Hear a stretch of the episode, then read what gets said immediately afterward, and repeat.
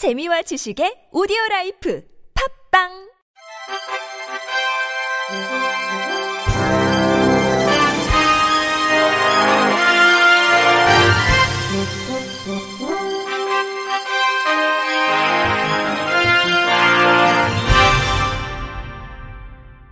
청취자 여러분 안녕하십니까? 12월 24일 금요일 KBIC에서 전해드리는 생활 뉴스입니다. 부산 울산을 잇는 동해선 복선 전철이 완전히 개통돼 부산 울산 간 출퇴근이 열차로 가능하게 됐습니다. 부산시에 따르면 국토교통부와 국가철도공단은 동해선 2단계 구간을 28일 새벽 첫 차부터 정식 개통합니다. 이로써 동해선 전 구간이 개통됩니다. 부산 울산 복선 전철은 수도권이 아닌 지방에서 광역도시를 잇는 최초의 광역철도망으로 부산과 울산을 출퇴근이 가능한 일상생활권으로 연결할 것으로 기대됩니다. 2단계 구간에는 8개 역사가 들어섰습니다. 부산에는 원래, 좌천역, 울산에는 태화강, 개운포, 덕하, 망양, 남창, 서생역 등 6개 역입니다. 1단계 구간에는 부전역에서 일광역까지 15개 역사가 있습니다. 1, 2단계 총 23개 역 65.7km를 지나는데 76분이 소요돼 부산 울산 구간을 1시간대 이동할 수 있게 된 셈입니다.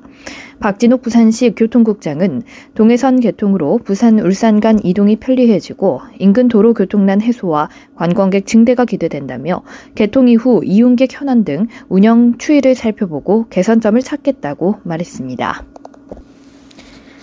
앞으로 도시철도 내 엘리베이터가 추가되고 역사 출입구의 난간 설치가 확대되는 등 교통약자의 이동 편의가 증진될 전망입니다. 국토교통부는 제7회 규제혁신심의회 및 적극행정위원회를 열어 이 같은 내용을 포함한 규제 개선 과제 27개를 심의 의결했다고 밝혔습니다. 그간 승강장 연단으로부터 일정 거리 이내 시설물 설치를 제한하는 규정이 있어 역사 구조상 엘리베이터를 설치할 수 없는 곳이 있었는데요. 정부는 교통약자 이동 편의 증진을 위해 불가피한 경우 엘리베이터를 설치할 수 있도록 개선했습니다. 또 지상 고가 구조로 건설된 역사는 출입구 외부 계단 연결 공간에 난간 설치가 필요하나 구체적인 기준이 없어 혼선이 발생했습니다. 이에 지상 고가 구조의 역사의 외부 통로로 난간 설치 기준을 정리해 지자체 혼선을 줄이고 보행자 안전사고를 예방할 계기를 마련했습니다. 대도시권 리모델링 사업에 산정되는 광역교통 부담금도 증가하는 건축 연면적에 대해서만 부과하고 종전 건축물의 연면적은 제외해 교통시설 부담금이 줄어듭니다. 이어 시선 유도봉 등의 도로 안전시설물 고정 방식을 다양화해 관련 시장 활성화를 유도하고 세로 방향으로만 설치가 가능했던 도로 표지병을 가로로 설치할 수 있게 변경합니다. 도로 표지병은 도로의 길이 방향에 대해 시선을 유도하는 시설을 말합니다. 이 밖에 공공주택지구 보안 서약의 보안 위반 행위에 대한 처벌 시 이의제기 금지에서 이의제기 금지 부분을 삭제해 부패 신고 시 면책 문구를 명확히 규정합니다. 국토부는 이번 심의회를 통해 민생 편의를 증진하고 경제 활력을 제고하며 행정 절차를 합리화하는 개선안을 마련했다고 설명했습니다. 국민 간식 치킨의 가격 요즘 너무 많이 올랐다고 생각하지 않으십니까? 자세히 살펴보니 그런 면이 적지 않았습니다. MBC 김재영 기자입니다. 정혜선 씨입니다. 빈도수가 줄었어요. 치킨 시켜 먹는. 좀 가격이 올라서 아, 좀 참는 날? 참는 날이 좀 많아진 것 같아요. 한국 육개협회에 따르면 치킨 프랜차이즈 업체에 납품되는 1kg짜리 생닭 가격은 대략 4,500원입니다. 프랜차이즈 본사는 1,000원 정도의 마진을 붙인 뒤 생닭을 가맹점에 넘기는데 공급된 닭은 튀김 반죽에 묻혀 기름에 튀겨집니다. 조리가 끝난 치킨을 박스에 담고 무와 서비스 음료까지 제공하면 2만 원짜리 치킨 원가는 대략 만 원 정도로 분석됩니다. 그런데 프랜차이즈 업체 본사들은 최근 치킨값을 올리면서 가맹점에 납품하는 재료값도 함께 인상해 가맹점의 부담이 더 커졌습니다. 배달앱 수수료와 라이더 배달 운임비, 임대료, 카드 수수료 등을 빼고 나면 가맹점들의 마진은 2천원 정도일 것으로 추정됩니다. 물론 치킨 가격을 동결하겠다고 밝혀 화제가 된 업체도 있습니다. 하지만 대부분 치킨 가격 인상의 혜택은 결국 본사가 보고 피해는 소비자와 가맹점주들이 떠안게 된 것이라는 지적이 나옵니다. 운동을 많이 하는 사람들이 그렇지 않은 사람들보다 술을 더 많이 마실 확률이 높다는 연구 결과가 나왔습니다. 미국 쿠퍼 연구소, 이스라엘 하이파대 등 연구진은 일주일에 한 번 이상 술을 마시는 미국의 성인 남녀 4만여 명을 대상으로 음주와 운동 간의 관계를 분석했습니다.